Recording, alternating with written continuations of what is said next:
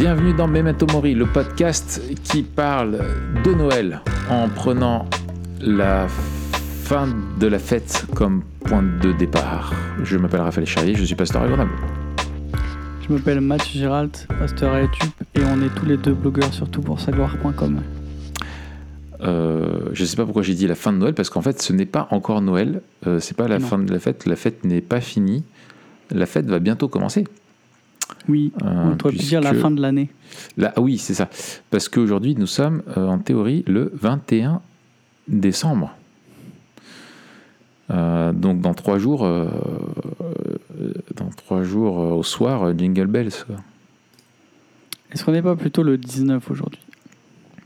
Je, je- peut-être. Non, on est le, oh non, on est le 21. Ah non, je suis en février. Non, oui, on est le. non, on est le 20. On est le 20, mon ami. Le 20, c'est un mardi. Non, le 20 décembre, c'est un, c'est un, c'est un lundi. Oh, j'étais en décembre 2022. Eh bah oui, pardon, un qui est entre février et l'autre qui n'a pas année. Donc Ah, on c'est est très le bon 20. ça. Oui, c'est- Ah, pas mal. C'est très très bon. On très est le bon. 20, donc dans Bref. quelques jours, euh, voilà, on va, Ouais, on fait. va se retrouver. euh, voilà.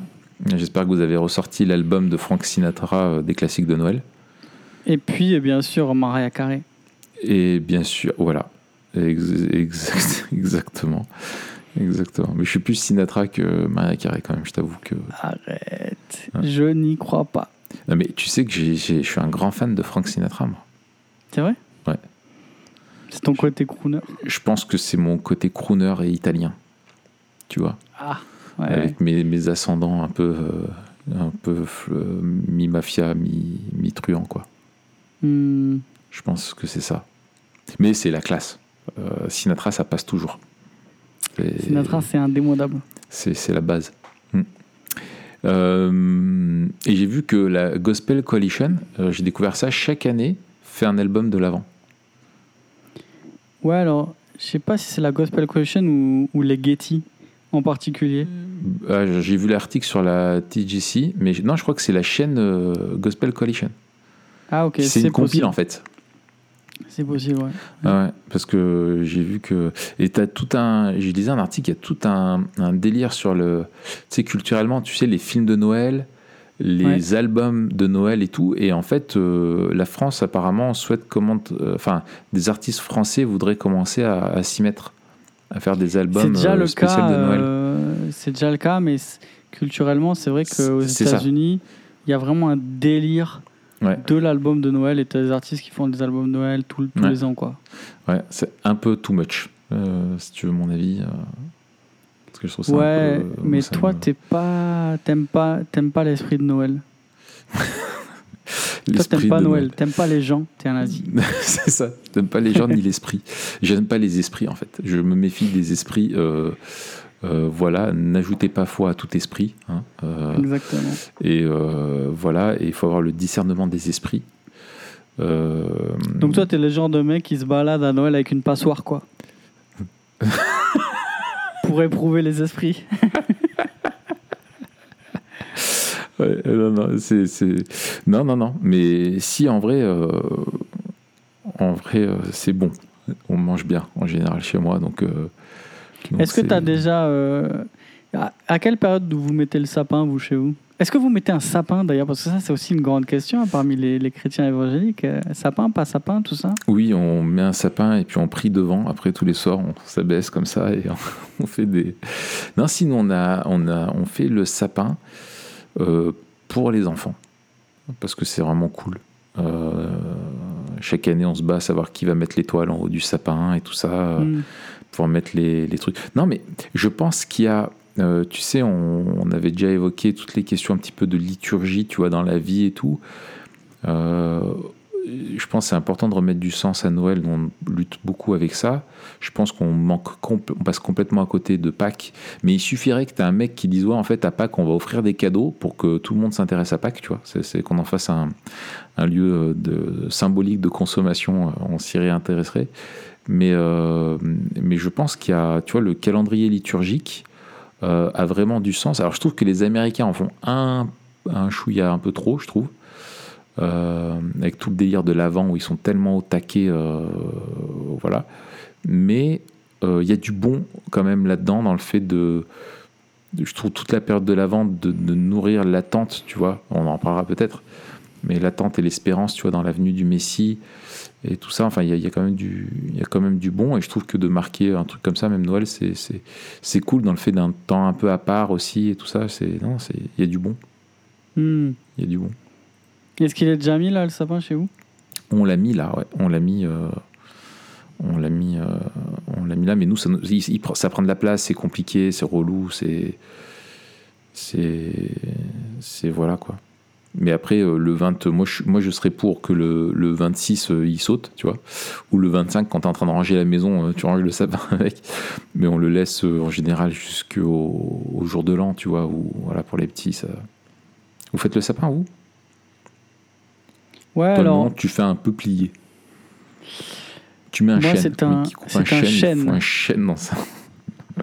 Non, euh, il faut dire que dans notre couple, ma femme a une euh, culture euh, de famille qui est beaucoup plus forte dans tout ce qui est événementiel en général et en particulier dans Noël. Ben, il y a aussi le côté, euh, tu vois, son père est autrichien, donc il y a tout le côté germanique.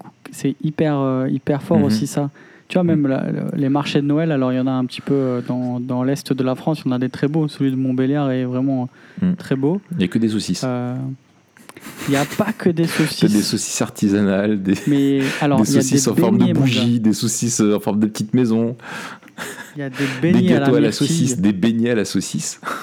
Des beignets à la myrtille qui sont extraordinaires. Donc, si tu es au marché de Noël de Montbéliard, dans la dernière allée là, euh, derrière le temple, t'as. euh, enfin bref. Ok. Tout ça pour dire, en fait, il y a aussi un truc euh, culturel. Vous n'avez pas le meilleur, l'est de la meilleur France, fromager par contre euh, si, de France. Non, c'est pas possible. euh, mais S'il est à euh, 200 mètres là. Ouais, mais tu sais, c'est un peu euh, comme euh, dans l'Apocalypse.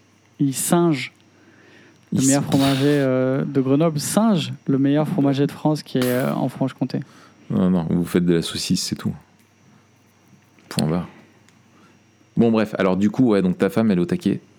Voilà, tu t'as bien résumé. Ouais. Et moi, j'avoue que j'aime bien, en fait. Euh, j'aime bien ce, ce côté aussi de décoration, ce côté euh, temps particulier. Euh, j'aime ouais. bien ce truc de, d'orn- d'ornementation de la maison aussi. euh.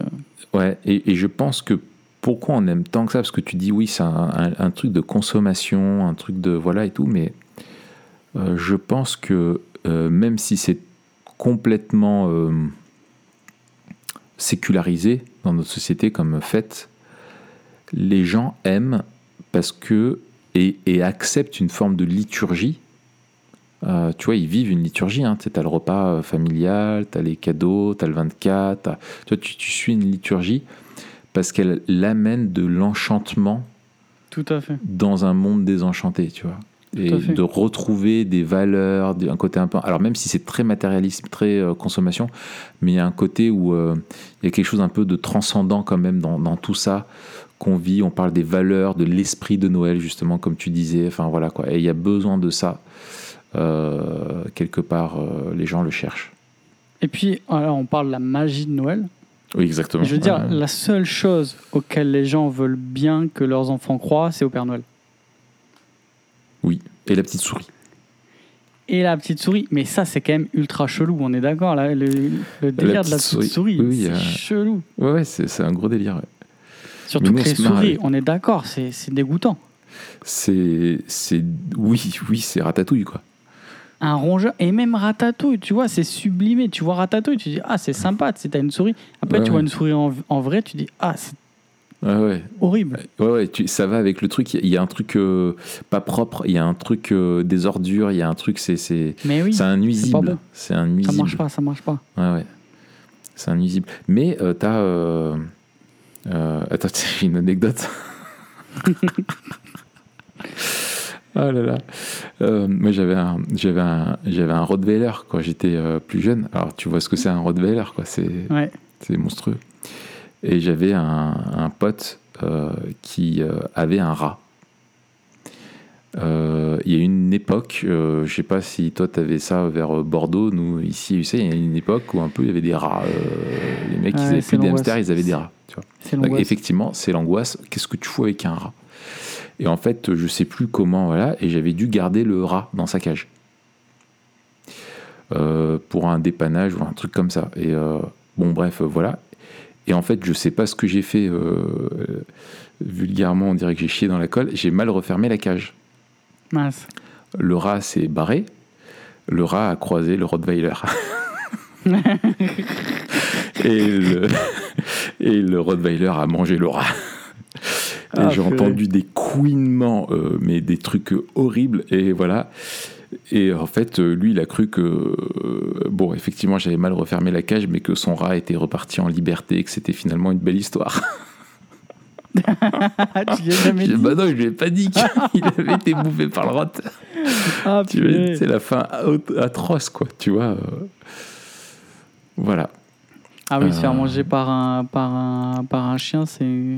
Ah oui, oui, ça doit être, ça doit être particulièrement pénible hein, pour un rat, je pense. euh, des fins plus, plus sympathiques. C'est l'angoisse. Donc, euh, ouais, voilà, ouais. Et le chien, il n'avait pas, il avait pas hésité deux secondes. hein. Je peux te dire que. Bref, euh, du coup, euh, tout ça pour dire, c'est la, la magie de Noël. La magie de la magie Noël, de tout Noël, ça. nous fait plaisir. Et du coup, on parle de Noël, en fait, aujourd'hui. hein, et on vous souhaite, bien sûr, un joyeux Noël. euh, et c'est super. Euh, alors, euh, Mathieu, il faut que je te pose euh, finalement la question la plus euh, importante. Et euh, je pense que personne ne se l'est jamais posée. Euh, Mathieu, euh, éclaire-nous de ta science. Ouais. Euh, mais avant tout, euh, peut-être, euh, avant de te poser cette question, je vais faire un petit peu de teaser. Non, d'abord, je vais te poser cette question. Non, qu'est-ce Mm. que je fais? Je sais pas, je suis perdu. Euh, non, alors non, je te pose la question, allons-y, hein, euh, de but en blanc. Euh, Mathieu, on, on cherche depuis longtemps, on a étudié, on cherche dans les vieux grimoires, on sonde les prophètes, on sonde tout ça. On. Mathieu, dis-nous, que fête-t-on à Noël? Ô sage, éclaire-nous de ta science. Eh bien, je, je dirais la réponse d'école du dimanche Jésus. Voilà.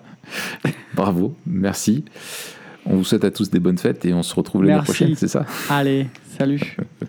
Euh, alors, non. en- Non, mais oui, nous, on- euh, question euh, obvious, euh, mais en fait, ça vaut le coup de se la poser. Et il y a des choses à dire. Tout à fait. Parce que, alors de but en blanc, on, on- dirait bah, en fait l'incarnation, et c'est vrai en fait. Euh, alors il y aurait peut-être, euh, la nativité, la naissance de Jésus. euh, ouais, exactement, il y aurait, il y aurait peut-être euh, des choses à dire sur est-ce que c'est judicieux de le fêter à cette date-là, pourquoi la date est apparue, etc. À ce sujet, je, si vous arrivez à vous le procurer, vous pouvez jeter un coup d'œil à un petit livre, un fascicule qu'a écrit Oscar Kuhlman qui s'appelle euh, Noël dans l'église. Attends, primitive, je crois. Mhm. Noël dans l'église ancienne. Où justement il analyse euh, toute cette question-là de la date du 6 janvier, de la date du, 20 du 25 décembre, etc. Donc on, on peut se demander est-ce que c'est pertinent de le, de le fêter comme ça? Euh, Néanmoins, lorsque nous, chrétiens, nous, nous fêtons Noël, c'est cet événement de euh, la naissance de Jésus que nous fêtons. Mm. Et donc dans la naissance de Jésus, il y a, y a un fait qui est absolument extraordinaire que euh, le Fils de Dieu s'est s'est incarné et a partagé no- notre condition. On en parlait la semaine dernière quand on a parlé de, de l'Ecclésiaste. Cette nouvelle extraordinaire que le Fils de Dieu est, est, est, est né, euh, s'est incarné. Mais je dirais que c'est plus que cela. Et euh, je, je dirais que Noël est ultra memento mori.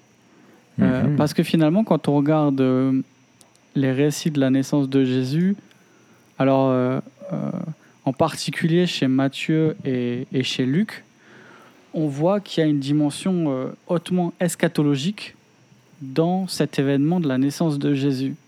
Mhm. Et que plus que d'être, bien sûr, c'est le Fils de Dieu qui, qui s'incarne. Mais plus que cela, c'est les promesses de l'Ancien Testament qui, qui s'accomplissent. Mhm. C'est ça. C'est- euh, le mettre dans la perspective de l'histoire de la rédemption et de toutes les annonces prophétiques et de l'espérance, de l'attente, euh, de l'attente prophétique, n'est-ce pas? Exactement.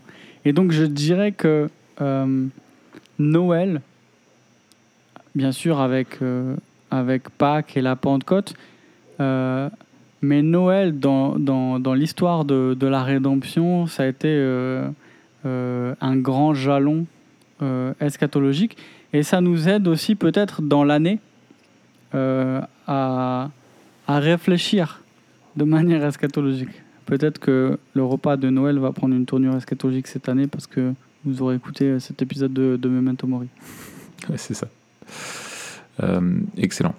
Euh, toi, tu as fait un, un- un- un cours, tu es en train d'enregistrer, il y a un cours qui va bientôt sortir, c'est ça, sur transmettre? Alors euh, là, on est dans le, dans le passé du futur. Euh, Ouais. Donc à, à l'heure où vous écoutez ça, c'est déjà sorti, mais à l'heure où on enregistre, je suis en train d'enregistrer. Ouais. Ok, ouais. Donc, euh, bah, du coup, euh, peut-être on pourra mettre le lien pour que les gens. Parce que c'est en replay, je sais plus, j'ai pas trop Tout suivi. à fait, je sais plus jusqu'à quand il est disponible, mais on mettra le lien. Ouais. D'accord.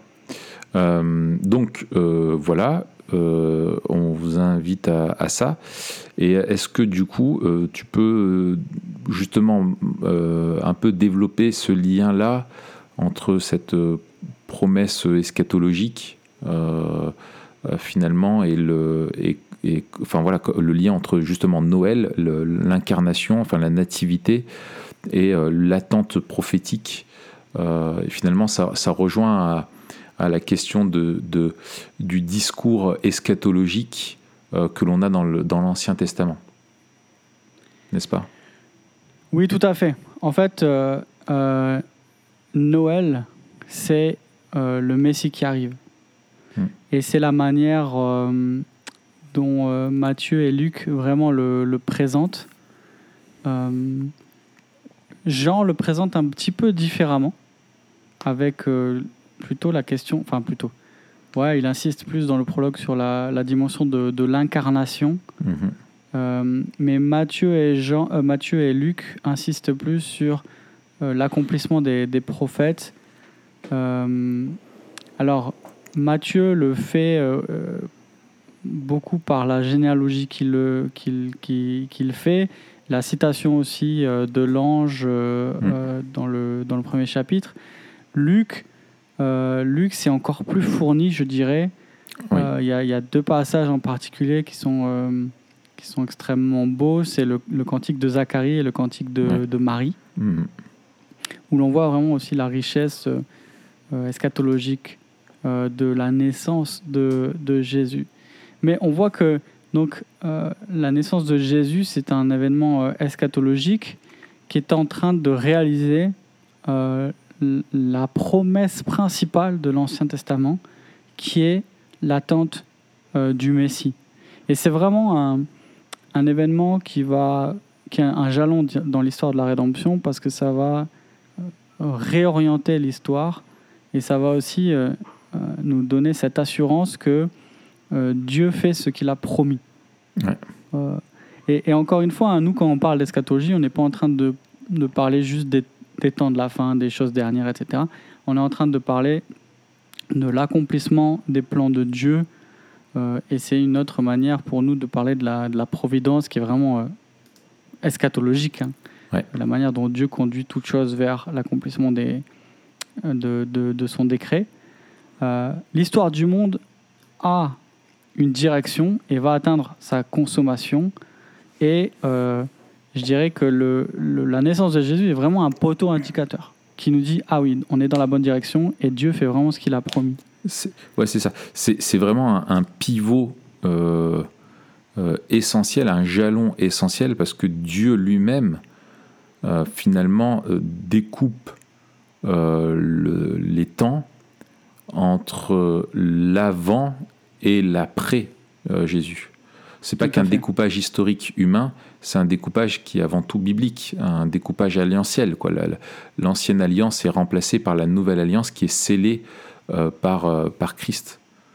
Donc c'est c'est euh, pas juste ouais c'est pas juste une, une- une construction humaine ou une façon de simplement de lire, mais euh, toutes les écritures euh, pointent finalement vers euh, cet événement.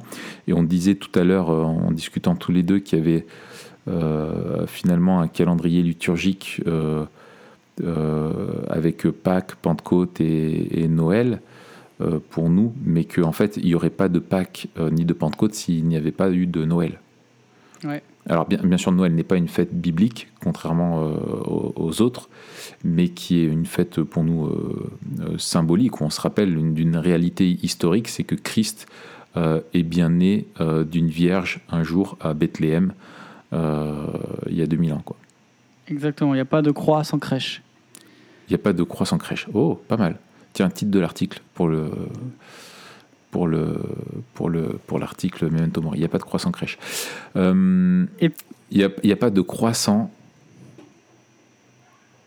Nutella. Il n'y a pas de croissant Nutella. sans Nutella. Voilà, c'est ça. C'est comme Jacques qu'à dire, dit, voilà, c'est ça. Euh, Et aussi, c'est intéressant de, de- quand on fait cette fresque un petit peu eschatologique, euh, de se rappeler que euh, la, la naissance de Jésus est un jalon dans le, le plan que Dieu déroule. Donc. Et ce plan que Dieu déroule, c'est le plan qu'il y avait à la création, qui est euh, de euh, d'habiter en gloire sur une terre remplie de ses adorateurs. Donc Ouais. ça, c'est le plan, le plan de Dieu, en fait, depuis Mm. toujours. Mm. Mais on voit que ben, le, le- ce plan qui devait se réaliser, euh, se déployer par le mandat que Dieu confie à l'homme, eh bien, il, il échoue, l'homme échoue euh, dans ce mandat à la chute, et que à partir de la chute, euh, l'eschatologie prend un tournant rédempteur. Et donc, en fait, même notre manière de comprendre euh, la rédemption est eschatologique. C'est- C'est-à-dire que la rédemption est le moyen par lequel Dieu va euh, euh, accomplir son plan de remplir la terre de, de sa gloire en venant habiter au milieu de son peuple qu'il adore, en, euh, en défaisant son ennemi, en détruisant la mort, euh, en détruisant le péché, en venant renouveler la création maudite euh, et en rachetant un peuple qui va justement euh, constituer les adorateurs au milieu duquel il veut venir habiter. Mais le, plan de, le plan de Dieu et, et ce qu'il a confié à l'homme, en fait, la, la tâche de l'homme, c'était de, de préparer la venue du roi, de Mm. préparer la terre pour la venue du roi.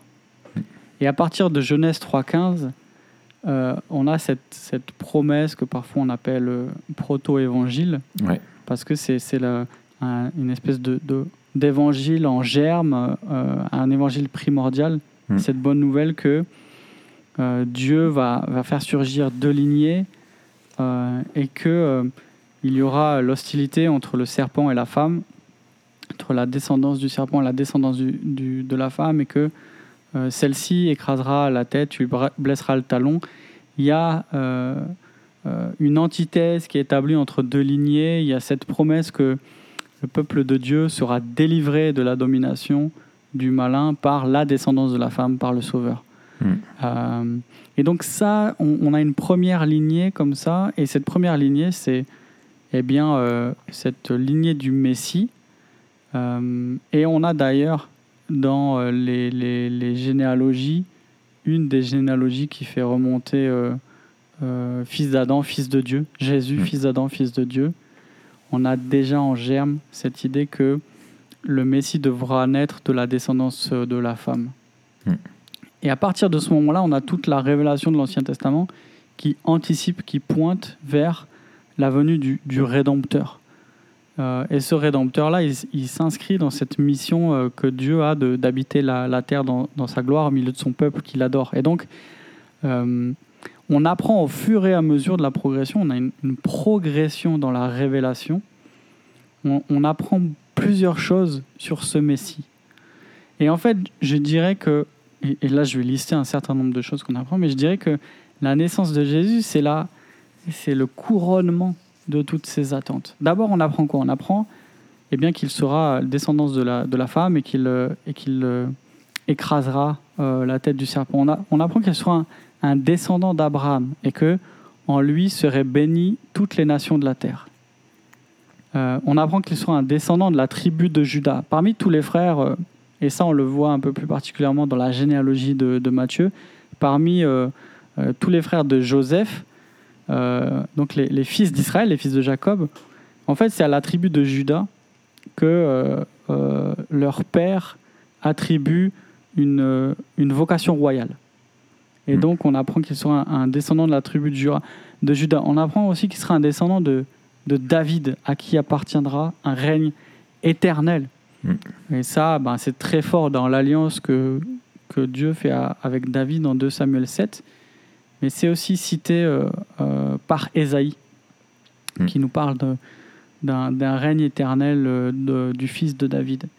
Il sera aussi un, grand prophète, à la manière de Moïse qui conduira le peuple dans la connaissance de Dieu. Il sera un prêtre éternel nous dit le psaume 110, qui conduira le peuple dans la présence de Dieu, et un grand roi qui régnera sur le peuple. Et donc là, on a aussi quelque chose d'absolument unique euh, que les prophètes annoncent et que l'Ancien Testament annonce, c'est que ce, cette figure du Messie, celui que le peuple attend, va récapituler les offices de prophète, de prêtre et de roi, quelque chose qui était impossible dans, dans, ce temps-là et qui sera euh, possible dans, dans cette personne-là.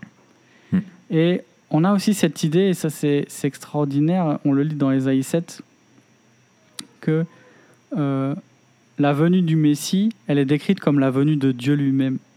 Dans la personne du Messie, c'est Dieu qui vient habiter au milieu de son peuple. Et là, c'est aussi extraordinaire de considérer que à Noël, on est en train de fêter, et ça c'est aussi Jean le dit d'une manière particulière quand il dit mm. que euh, la parole a... Euh, c'est fait cher. Tab, et, il dit à tabernacler. Ouais, à demeurer parmi nous. Exactement. Mm. Et ce terme, il, emploie ce terme-là lié au tabernacle, qui est un peu bizarre et que nous on traduit par, par demeurer. Euh, bien sûr, pour signifier la présence de Dieu lui-même au milieu de son peuple, mais c'est plus que cela, c'est la présence en gloire de mm. Dieu au milieu de son peuple.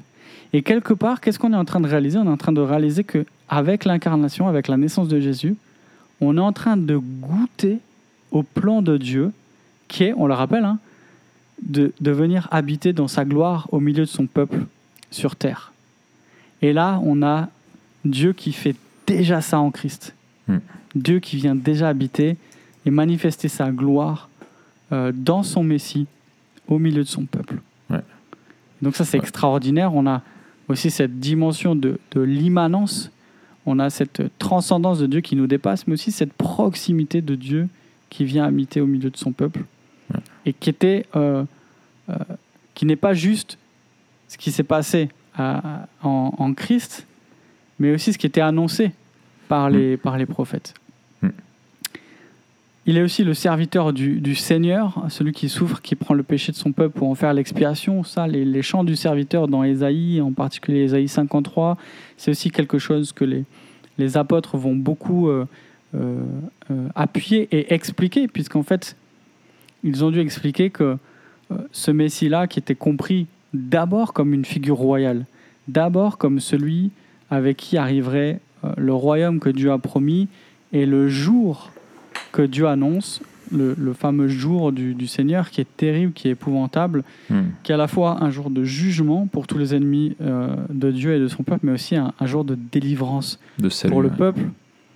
Eh bien, ce Messie, non seulement il est cette figure euh, royale, davidique, qui vient juger et qui vient délivrer, mais il est aussi le serviteur du Seigneur qui doit mourir pour faire l'expiation du péché de son peuple. Et ça, en fait, les apôtres, on le voit hein, dans euh, le hmm. début, chapitre 2, 3, 4 là, du livre des Actes, doivent expliquer ça, en fait. Euh, qu'il est vraiment le Messie et que euh, cette dimension-là du Messie, elle est, elle est super forte. C'est ça, c'est ce qu'on a dans l'Ancien Testament qui est annoncé souvent de façon un peu thématique, à droite, à gauche, etc le Nouveau Testament nous montre euh, que Jésus est vraiment en fait la synthèse de tout cela.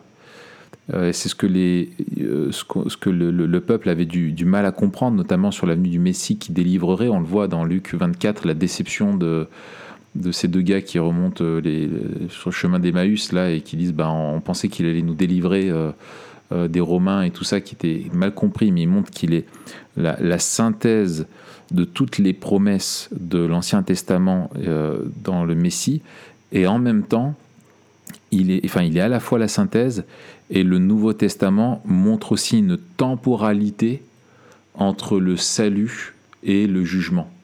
Là où les Écritures, l'Ancien Testament, des fois le, le compresse, et c'est tout l'enseignement avec euh, Jean-Baptiste, euh, notamment dans sa, euh, non, euh, oui, de, la, question, c'est les questions de Jean-Baptiste, et c'est euh, Jésus aussi qui, qui, explique, qui explique ça quand il lit les rouleaux d'Ésaïe de, et qui stoppe sa lecture avant le jugement où il l'arrête au moment du, du, salut. Quoi. Et en fait, il y, a, des choses qui étaient éparpillées, sont synthétisées et remis en ordre dans un ordre chronologique avec une première étape et une deuxième avec cette perspective euh, missiologique et scatologique du salut qui doit aller à, toutes les nations. Ouais, c'est ça. On, voit que euh, euh, il y a une distinction, une nouvelle étape. Mhm. Il y avait un mouvement qui était presque uniforme et que maintenant il y a deux étapes. Il y a un, un âge messianique présent et un âge euh, à venir. Et d'ailleurs, on le voit euh, euh, déjà chez Jésus, quand il dit Quiconque parlera contre le Fils de l'homme lui sera pardonné, mais quiconque parlera contre le Saint-Esprit ne lui sera pas pardonné ni dans ce siècle, ni dans le siècle à venir. il parle de ce temps-ci et du siècle à venir. C'est pareil, les apôtres nous parlent des derniers jours, mais ils nous disent que nous attendons le dernier jour il y a un truc que j'ai lu, je ne me rappelle plus dans, quel livre je l'ai dit, lu, mais il dit euh, l'eschatologie du Nouveau Testament regarde en arrière et dit nous sommes dans les derniers jours, et regarde en avant et dit le dernier jour est à venir. et en fait. Euh, dans les derniers euh, jours, au sens. les jours qui étaient annoncés sont inaugurés, quoi, dans la dernière étape. Exactement. Hmm. Et le, le, le futur euh, le futur de l'Ancien Testament et le maintenant en fait du, Nouveau Testament. Mhm. Alors on a cette, euh, on a ce, ce portrait-là. Alors on peut aussi citer le, le, Fils de l'homme de Daniel, qui est, qui est aussi euh, quelque chose, enfin un titre que, que Jésus s'attribue souvent et qui est lié encore une fois au règne universel et éternel. un règne qui a été donné à Dieu pour établir son, royaume. Euh, donc il y a quelque chose qui est, très fort, euh, une attente que Dieu vienne établir enfin son royaume, régner euh, sur son peuple, le délivrer de ses ennemis, réaliser ses promesses de bénédiction. et puis il y a d'autres en fait d'autres motifs qui sont associés au Messie. On a le, royaume de Dieu, ça c'est très fort et c'est en fait dès le départ, dès la, prédication de, de Jésus, il dit que le royaume de Dieu est là, elle se présente lui-même comme, euh, comme le Messie. Et ce royaume de Dieu, en fait, c'était euh, une espérance pour le peuple d'Israël qui était un règne de Dieu sur terre. Et ça, c'est aussi intéressant pour notre eschatologie. Euh, c'est que l'attente dans l'Ancien Testament, c'était vraiment un royaume terrestre, physique, où Dieu lui-même allait régner au milieu de son peuple. On a aussi euh, l'idée d'une restauration du peuple, euh, ou plus, précisément d'un reste du peuple. Cette restauration, elle est, euh, aussi d'abord éthique, c'est-à-dire que le, peuple doit être purifié de son péché, il doit passer par la, par la repentance, et il y a une, ce royaume eschatologique, en fait, l'entrée se, se, fait par, par la repentance, et il faut que le, le problème du péché du peuple soit réglé pour qu'on puisse entrer dans, dans ce royaume. Et puis il y a aussi cette dimension que le peuple doit servir de, lumière pour les nations et que à travers cette restauration, c'est les, toutes les familles de la terre, comme il était promis à, Abraham, qui, euh, qui viendront et qui pourront euh, faire partie de, euh, de ce nouveau peuple. Et au cœur de cela, il y a la question de la nouvelle alliance. Une alliance qui, n'est pas comme celle qui avait été conclue avec Moïse, mais une alliance où Dieu promet une purification intérieure, une transformation des cœurs, un accès à Dieu qui est ouvert à tous, avec la fin du système sacerdotal, où en fait le seul médiateur c'est Christ, et que tous dans le peuple, euh, le peuple peuvent avoir accès à Dieu, un pardon qui est complet. Euh, et donc là, on a aussi cette, cette notion de la restauration, de la purification. Tout ça, en fait, ça, ça, ça trace une, une tapisserie où euh, on a une attente qui est cristalli- cristallisée autour d'une personne par qui doit arriver toutes les bénédictions promises euh, par Dieu. Hmm. Et en fait, euh, c'est bien plus large, ça dépasse bien plus le cadre euh, de la rédemption. Et bien sûr, c'est pas moins, et c'est surtout ça, quand on parle de, de Christ et de son œuvre. Mais quand on regarde cette tapisserie et quand on considère que toutes les attentes eschatologiques, elles concernent la, la- la création et le but de Dieu dans la création, et puis même associé à, à- à cela, on a la nouvelle création qui est aussi une attente eschatologique forte qui est liée au règne de Dieu. Les, les prophètes ont parlé euh, longuement et largement de, euh, euh, de- de- de- du renouvellement de, toute la création, des nouveaux cieux, des nouvelles terres. Et ça, il ne faut pas le séparer de, l'arrivée du Messie. Hmm. Mais encore, comme, Oui, encore une fois, comme tu as dit, c'est que euh, le roi est venu, le roi est arrivé en Jésus, Mm. et euh, il a introduit cette notion aussi de délai, c'est-à-dire que tout ce qui est promis arrivera, et, et son arrivée est comme la- la- le gage, les arts de tout ce qui doit être encore réalisé, mais euh, ça dépasse bien plus cette question du salut, on, va, on- on- on devrait dire, et que finalement notre espérance, euh, c'est une espérance de vivre ce que Dieu a promis dès le début, c'est-à-dire de se retrouver en présence de Dieu, dans une création renouvelée, et d'accueillir le roi dans sa gloire. C'est ça. Et je pense que le- ce, que ce, ce- ce que tu dis est très important de, euh, de, de ne pas déconnecter. euh, je pense qu'on a du mal. On avait fait un épisode, je crois. On avait fait un truc sur le royaume de Dieu? Je crois. Euh, je crois, je crois, oui. Peut-être. Euh, mais souvent, enfin, Jésus euh, annonçait la, bonne nouvelle du royaume. Euh, et, en fait, il envoyait les disciples amener la bonne nouvelle du, du- royaume. Et nous, on, réduit ça un petit peu à, à la question juste de l'évangile, mais en fait, c'est quelque chose de plus, de plus large que cela. Et en fait, le, c'est la naissance du roi, en fait, la, la, la, la, venue du, la venue de la naissance de Jésus. Et en fait, la naissance du roi, le roi, Dieu roi qui vient naître sur terre, c'est l'inauguration en fait de la, de la conquête de, de, de, son royaume.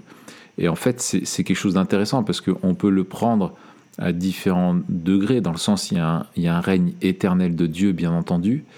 Il y a une reconquête de ce règne euh, tu vois, ce règne, en fait, comme des poupées un peu gigognes, quoi. Tu vois, tu as, le règne éternel de Dieu, mais tu peux faire un zoom en disant ce- cette reconquête de ce règne commence euh, dès le proto-évangile, dès la chute. C'est le projet de Dieu, c'est de, et c'est ça que moi j'aime me rappeler, c'est que le proto-évangile est annoncé avant tout à Satan. Et euh, c'est ce que disait, c'est ce que disait John, non, c'est Edwards. Il disait la, la première promesse de l'évangile, elle est faite à son ennemi, où en fait il va être détruit. Et le but de Dieu dans la rédemption, avant tout, est de, est de mettre euh, et de se glorifier et de remettre Satan, enfin de vaincre son ennemi, quoi. Tu vois, c'est, c'est, il y a une dimension cosmique avant d'être, euh, tu vois, euh, qui est annoncée avant d'être une dimension euh, finalement euh, juste entre lui et nous, quoi. C'est, quelque chose de plus large que ça. Et ce règne-là, finalement, il, il se vit en germe dans l'Ancien Testament avec ce peuple qu'il rachète et il vit au milieu de lui dans une terre qui est promise un royaume. On a cette, toute cette thématique qui est là, et avec ensuite ce roi qui vient naître et qui vient établir, le, annoncer le royaume et l'inaugurer, et ce règne, euh, et, il, va conquérir, il, conquérir, ouais. Il, voilà, il va conquérir ce règne finalement par sa mort à, la croix et, sa résurrection et son intronisation dans, ce règne-là. Et en même temps, il reviendra pour juger et établir son royaume terrestre. Enfin, tu vois, c'est un truc tout, tout, tout. Tu vois, ça, s'ouvre, ça se ferme, ça se referme, ça se rouvre. C'est des mouvements qui sont magnifiques. Et en fait, c'est ça qui est, qui est, euh, super beau. Et alors, je pose une question comme ça.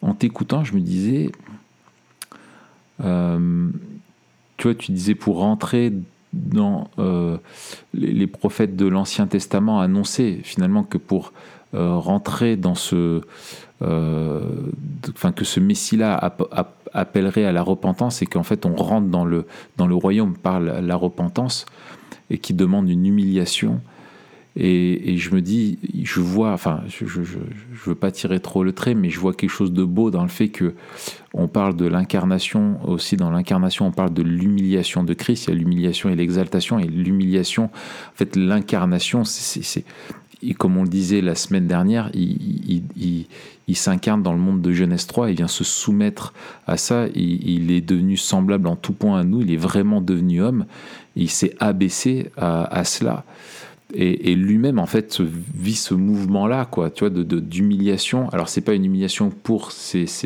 péchés, mais il nous révèle son humilité de serviteur. Pour nous, ce roi serviteur. Et finalement, nous, il faut qu'on, pour rentrer dans son règne, il faut qu'on suive l'abaissement nous aussi, quoi. Ouais, tout à fait. Je trouve ça beau. Euh, et, et, et, ça aussi, je trouve, c'est, c'est beau, cette humiliation et la marque euh, d'une grande humilité.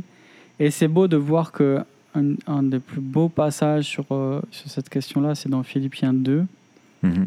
et que Paul emploie cette humiliation avec ce, ce motif-là, mhm. humiliation, euh, glorification. Mhm.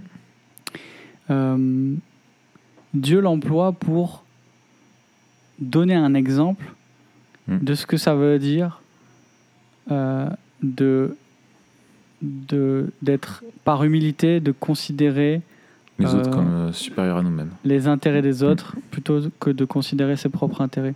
Et donc on a une humiliation que nous on comprend presque de manière essentielle, c'est-à-dire que il s'est euh, il a pris la condition d'esclave, il est devenu semblable aux hommes, euh, alors qu'il était, ce qu'il dit, hein, il n'a pas estimé comme une proie à, à arracher d'être égal avec Dieu. Il a quitté la gloire pour être dans l'étable. Euh, on, a, on, a cette dimension de, eh bien oui, il s'est humilié en étant un être humain, et en même temps, euh, ici, Paul est en train de mettre ça en parallèle avec, euh, quand il dit, ayez en vous la pensée qui était en Jésus-Christ, ou ayez les mêmes sentiments qui étaient en Jésus-Christ, ça veut dire imitez-le.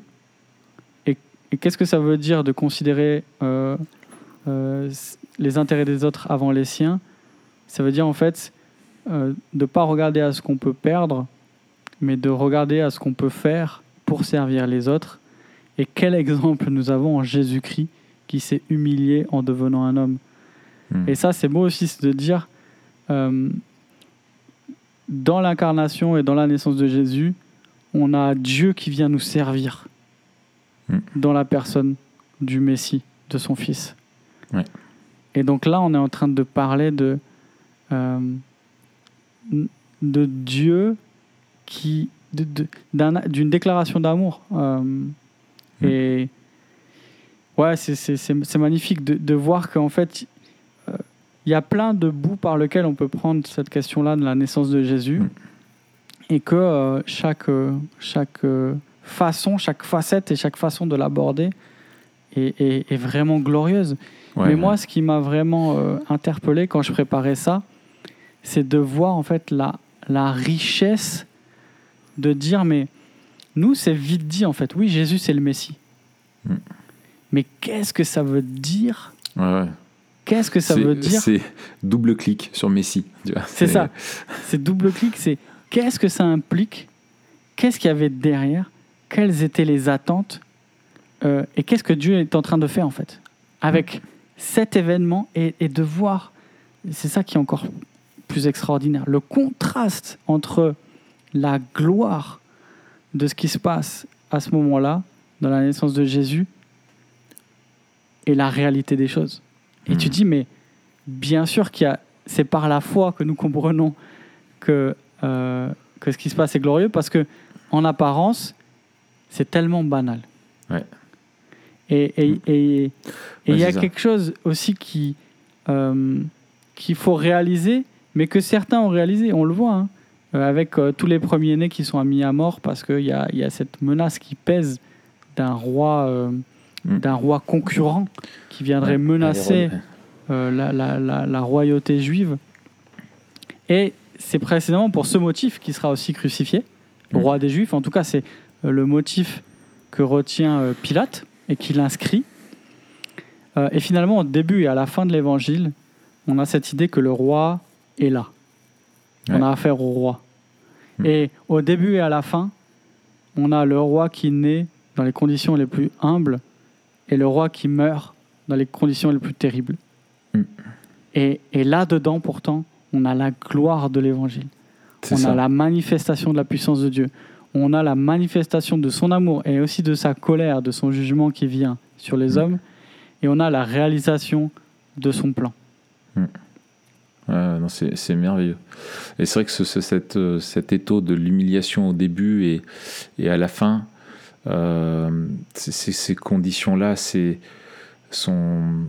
Tu vois, je me disais, euh, humainement, tu te dis s'il y a un roi divin, si Dieu roi se fait homme et vient sur terre, tu te dis, bah, il va pas dans un village, il va à la capitale.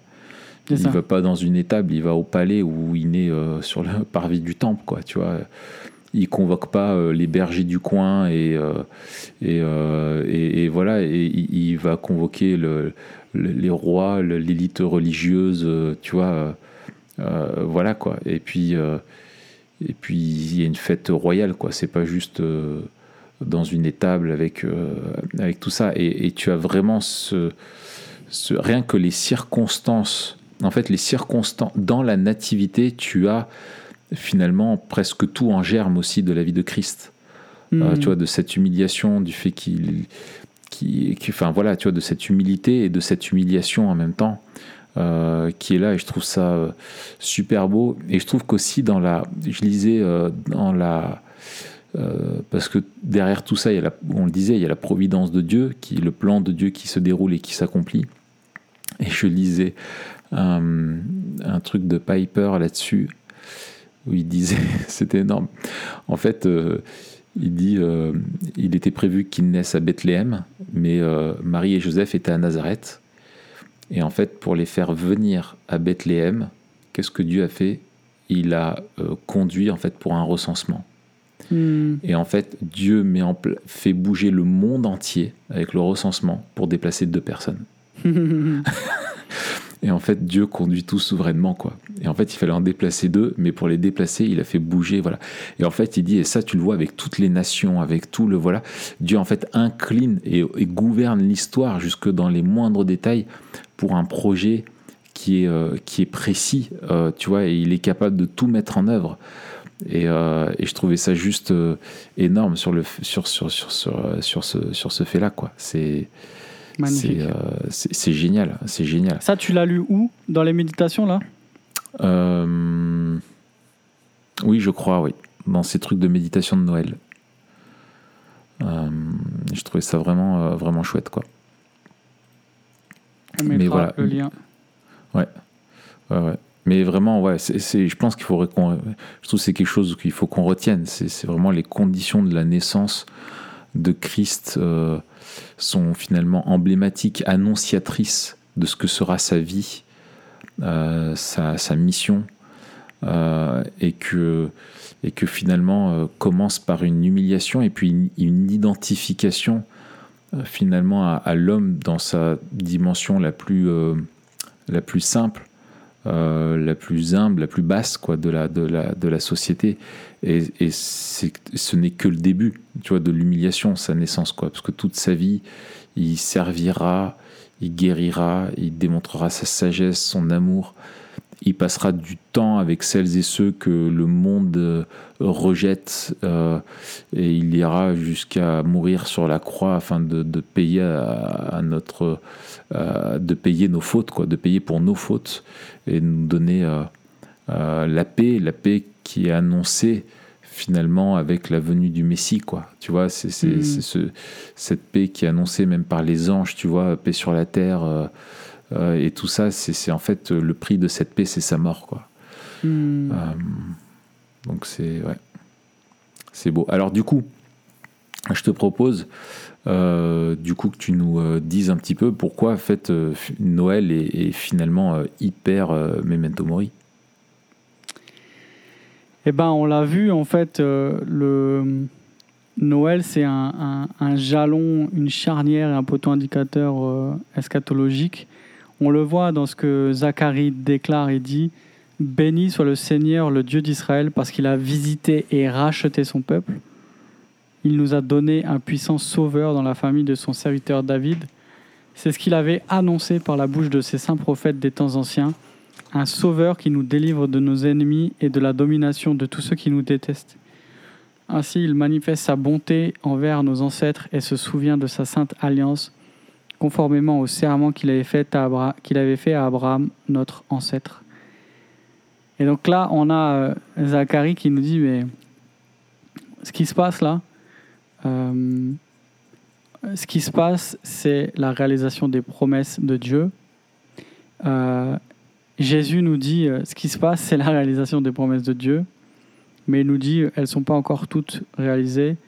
et le, roi est venu, le roi reviendra. Et lorsque le roi reviendra, il va euh, instaurer euh, euh, le royaume qu'il a inauguré, il va le, parachever. le pays qui a été promis, il va le donner. La création qui a été tordue, il va la renouveler. Le mm. peuple qui s'est acquis, il va complètement le purifier. Mm. Et, et, le règne qu'il a inauguré dans l'humiliation, il va venir le parachever dans la gloire. Et, le jugement aussi sera, sera exercé. Quoi. Celui la qui gardé, voilà, la délivrance et le jugement euh, sont aussi des, des, des, thèmes importants. Donc en fait, euh, on a, et c'est ce que je trouve euh, qui est beau, il y a une autre promesse eschatologique qui est très importante, c'est le don de l'esprit. que, mhm. et un, un, passage qui est pour moi très important pour ça, c'est acte 2 avec la Pentecôte, bien sûr, mais où en fait il y a une, lecture eschatologique à faire de, de, la Pentecôte. Euh, deux choses. La promesse de l'Esprit est liée euh, au temps de la fin. La promesse mhm. de l'Esprit est, est, liée à l'envoi du Messie. C'est le Messie qui envoie et qui répand l'Esprit. On le voit euh, à la fin du passage là de la prédication de, de Pierre. C'est le Messie donc qui c'est pas David euh, c'est pas David, c'est Jésus que Dieu n'a pas laissé euh, euh, abandonner dans la tombe, qui n'a pas vu la, mm. corruption.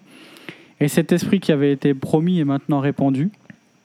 Et on a ce télescopage dans mm. Acte 2 où il, il parle de, de ce jour où Dieu répand l'esprit et dit en fait c'est ce qui est en train de se produire à la Pentecôte. On est en train d'être les témoins de cet événement eschatologique qui est l'esprit qui avait été promis que Dieu déverserait, et en même temps qui annonce ce jour de l'éternel avenir. il y a tout ce passage aussi dans Joël de ce jour terrible qui est mm. caractérisé par tout un vocabulaire euh, de la, de la décréation. Euh, et il dit, et quiconque, et quiconque invoquera le nom du Seigneur sera sauvé. Et il y, a cette, euh, encore une fois, ce délai, c'est-à-dire que la venue du Messie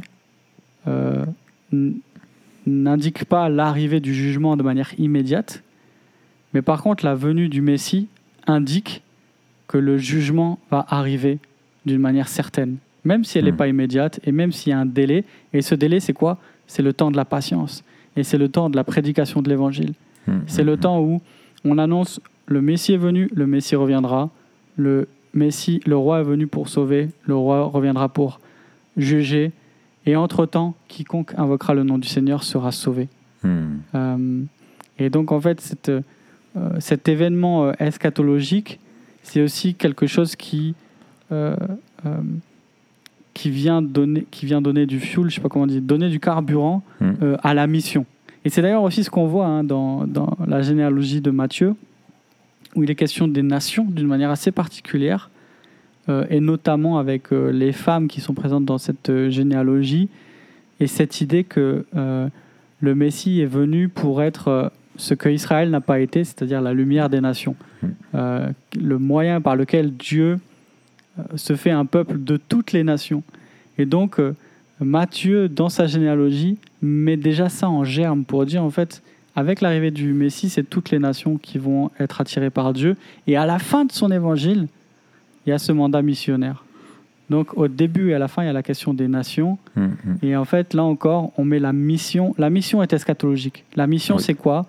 C'est Dieu qui, par l'annonce de l'évangile, se rachète un peuple pour Mm. constituer ceux qui vont l'accueillir euh, dans sa venue euh, en gloire sur la terre.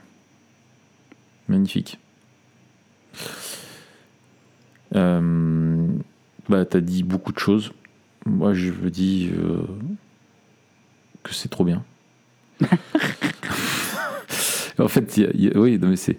Mais je trouve ce qui, est- ce qui est hyper rassurant, en fait, qui- enfin, lien avec Noël et, et Memento Mori, c'est.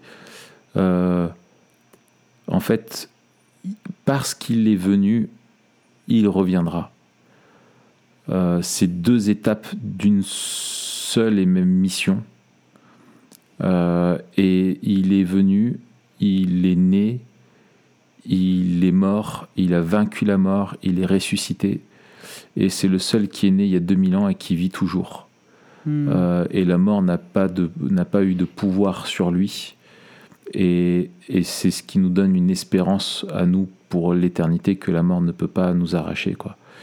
Et, euh, je trouve que c'est, euh, super beau. Et en fait, euh, ce monde qui était enténébré, qui ne connaissait la présence de Dieu sur terre que par euh, finalement le tabernacle qui était là et, le peuple venait rencontrer ce Dieu, mais qui était avec une pédagogie qui disait mais vous pouvez venir me rencontrer, mais je, demeure néanmoins inaccessible, Hmm. euh, est venu et est devenu chair. Il faut qu'on prenne la mesure de ce que c'est. Il est devenu homme. Et il est l'Emmanuel, Dieu avec nous, et on a vu Dieu avec deux bras, deux jambes, euh, marcher. Et, et celui qui m'a vu a vu le Père, dit Jésus, quoi. Et, et, euh, et c'est ça, et tu dis, et il a accepté d'être dans la peau et le corps d'un bébé et de grandir aussi en tant qu'homme, comme un bébé, comme un enfant qui a 2, 3, 4, 5, 10 ans et tout. Et des fois, moi, je dis ça à mes enfants, tu vois, je dis, mais euh, Jésus, il a eu ton âge, Hmm. tu vois, et, et Dieu, il a eu, euh, tu vois, Dieu qui s'est fait. Jésus avait ton âge. Hmm. Et euh, je me dis, ça ressemblait quoi Jésus à, à, à 8 ans, Jésus à 10 ans, Jésus à, à l'adolescence, Jésus à, tu Ah, vois c'est clair. Et moi, je le vois aussi avec, euh, avec touchant, les enfants quoi. qui sont Ouais, encore ouais. plus petits que les tiens. Ouais. Là, il quand a dû vois, euh, apprendre, apprendre à voir, apprendre à marcher, apprendre à. Il a Ouais, vécu ça. ça. aussi. Il, ton Et- expérience, et- il la connaît. Et, et la, la- la vulnérabilité, Ouais. euh, tu, tu vois, d'un enfant, là, mon second fils, il a deux mois, deux Ouais. mois et demi. Jésus a eu deux mois et demi. Ouais. Tu vois, et je me dis, mais ça, c'est c'est extraordinaire, quoi. C'est extraordinaire. et de voir aussi euh, tout ce que ça implique. Je, je, je trouve qu'en ayant des enfants, euh, et à chaque fois, enfin à chaque fois, c'est que la deuxième fois, donc euh, en tout cas, à chaque fois, Le qui me patriarche, tu sais. concerne, Ouais. c'est clair. Il a eu 100 Non, mais- fils, il a vécu deux fois 1000 ans, comme dans Ecclésiaste. Non, mais tu te dis, euh, Mm. tu te rends compte en fait de la fragilité de la vie. Et tu dis, mais Ouais. il est tellement fragile. Il est en proie à mille dangers. Il est, il est dépendant, bien sûr, de nos bons soins, mais aussi de la providence de Dieu. Il y a, Ouais. il y a tellement de dangers qui le guettent. Et là, on se dit, mais Ouais, ouais. c'est fou d'avoir envoyé un bébé Ouais, c'est ça. Et je à trouve. mille dangers. Ouais, ouais, ouais. Et c'est, et c'est, et en même temps, Dieu accepte. Tu vois, le Fils accepte l'humilité, enfin l'humiliation, à cause de son humilité, parce Hmm. que Dieu est, est- est humble, et donc il est humilié, il est dans cette mangeoire là, dans ce truc, et en même temps, le Père conduit tout souverainement et il convoque les anges, il convoque, euh, il conduit des mages par la, par l'étoile et tout ça pour euh, honorer la venue de son fils quand même, tu vois. Mm. Et, et tu vois, le Père prend plaisir en son Fils de toute éternité, et parce qu'il, par les anges, par les bergers qu'il envoie, alors il utilise des moyens détournés, pas les moyens que nous on aurait prévus, nous on aurait fait tout en fanfare avec les voilà, mais le Père vient et le Père aussi est présent et assiste à la naissance de, son Fils, quoi, en Jésus. Tu vois, il est avec eux dans la mangeoire, il, assiste à ça et il prend plaisir en, son Fils. Et, et- il convoque et il invite à sa table, il invite à la fête de Noël bah, des bergers qui sont des, des anonymes, qui sont voilà. Il a choisi une jeune fille, une Mar- Marie qui de- du nord, un truc pauvre là-bas dans le nord en Galilée, un petit village anonyme qui pff, voilà. Ils sont dans Bethléem, le- la plus petite des villes entre toutes, hein, c'est son surnom quoi. Et voilà. Et, et, et elle est là. Et Dieu est là au milieu d'eux et lui prend plaisir. Et t'as les anges qui font la fête dans le ciel. Mm. Pouah, ça envoie, ça envoie grave. Ouais. Ouais, trop bien. Bon, écoute, je te propose qu'on reste là-dessus. Parce que je voudrais aller euh, me taper quelques bornes, courir un peu avant mon entretien de tout à l'heure. Et euh, je te souhaite un joyeux Noël. Joyeux Noël, Voilà. Raphaël. Et quand j'étais jeune, j'aurais dit Noyeux Joël. C'est vrai Jusqu'à quel âge t'as fait cette blague nulle? Ouais, je pense jusqu'à mes 37 ans. C'est- pas vieux alors. En fait, c'est quand t'as commencé Memento Mori, tu t'es dit faut arrêter ça. quoi. Ouais, ouais, ouais. Non, non, mais c'est des trucs qui sortent. Mais mes enfants, ils vont le dire naturellement. Je sais pas pourquoi il y a ça. ça, ça... Parce qu'il faut le dire, euh, aujourd'hui t'as 44 ans, Raph. Il faut le dire aux auditeurs. Oui, voilà, j'ai 44 ans, ouais. Euh, du coup, on se retrouve par contre. euh, non, donc pour de vrai, joyeux Noël. Euh, profitez bien. Et on se retrouve le 7 janvier. Euh, le 7 janvier, et on, on- on a anticipé, hein, parce qu'on essaye euh, quand même. Non, pas du tout, pas le 7. Janvier 2022, tac tac, janvier, ce sera pas le 3, ce sera le 10 euh, que ça sort. Le 10 janvier, on se retrouve le 10 janvier, les amis. Vous savez pourquoi? Pour un épisode sur. Mathieu, aide-moi. Hmm. Tout à fait. On se, retrouve, on se retrouve pour le premier épisode de l'année. Voilà. Si, si, si, si, si. Peut-être sur le, le truc de la, la sagesse. euh, Ah oui, Pyramide Euh, Wisdom. ouais, Wisdom Pyramide. Wisdom. Voilà. Oui, Un- tout à fait. ben un oui, tout à fait, euh, un livre qu'on n'a pas encore lu, mais qu'on va lire. pour Si, si, moi j'ai lu, j'ai lu. Ah, tu l'as lu, toi D'accord. Oui, lu, oui, ouais. oui, c'est ça, tu m'as dit. ouais. Moi, je ne l'ai pas encore lu. Sur, en gros, comment trouver la sagesse à une époque de distraction, quoi. C'est ça, mettre les choses à leur place, quoi. Exactement. Très belle couverture, d'ailleurs. Oui. Pour le moment, c'est tout ce que je sais. Et je vais le Oui. découvrir. Voilà, donc, euh, et, et dans le but de vous aider à mettre des bonnes, des bonnes bases, on va dire, pour, euh, pour, la, pour la nouvelle année. Hein on va dire ça comme ça. Voilà, c'est un peu notre, euh, notre habitude de faire un épisode mi-productivité, mi-résolution, mi... euh, Mi-réflexion, mi, voilà, mi se mettre sur les bonnes rails. Euh. Enfin, si tu te mets à moitié sur les bonnes rails, du coup, c'était pas sur les bonnes rails du tout. Ça, ça marche pas. Euh, voilà. Et euh, il est encore temps, là où vous nous écoutez, peut-être de commander le plan de lecture. Tu vois, c'est est moi qui fais temps. le job, Matt. C'est Ouais. moi qui fais le job. Là, normalement, c'est toi, ça. Euh, allez, là. Merci. Oui, on va vous mettre en description le plan de lecture. Alors, qu'est-ce que c'est le plan de lecture En deux mots, pour ceux qui sont encore là? Plan Euh, le plan de lecture, c'est euh, des cartes qui ont été créées par Jonathan Meyer qui permettent de lire en église euh, la Bible en trois ans, à savoir donc l'Ancien Testament sur trois ans et le Nouveau Testament chaque année. Donc ça c'est aussi hyper bien parce que chaque mois on a un nouveau plan de lecture qui redémarre.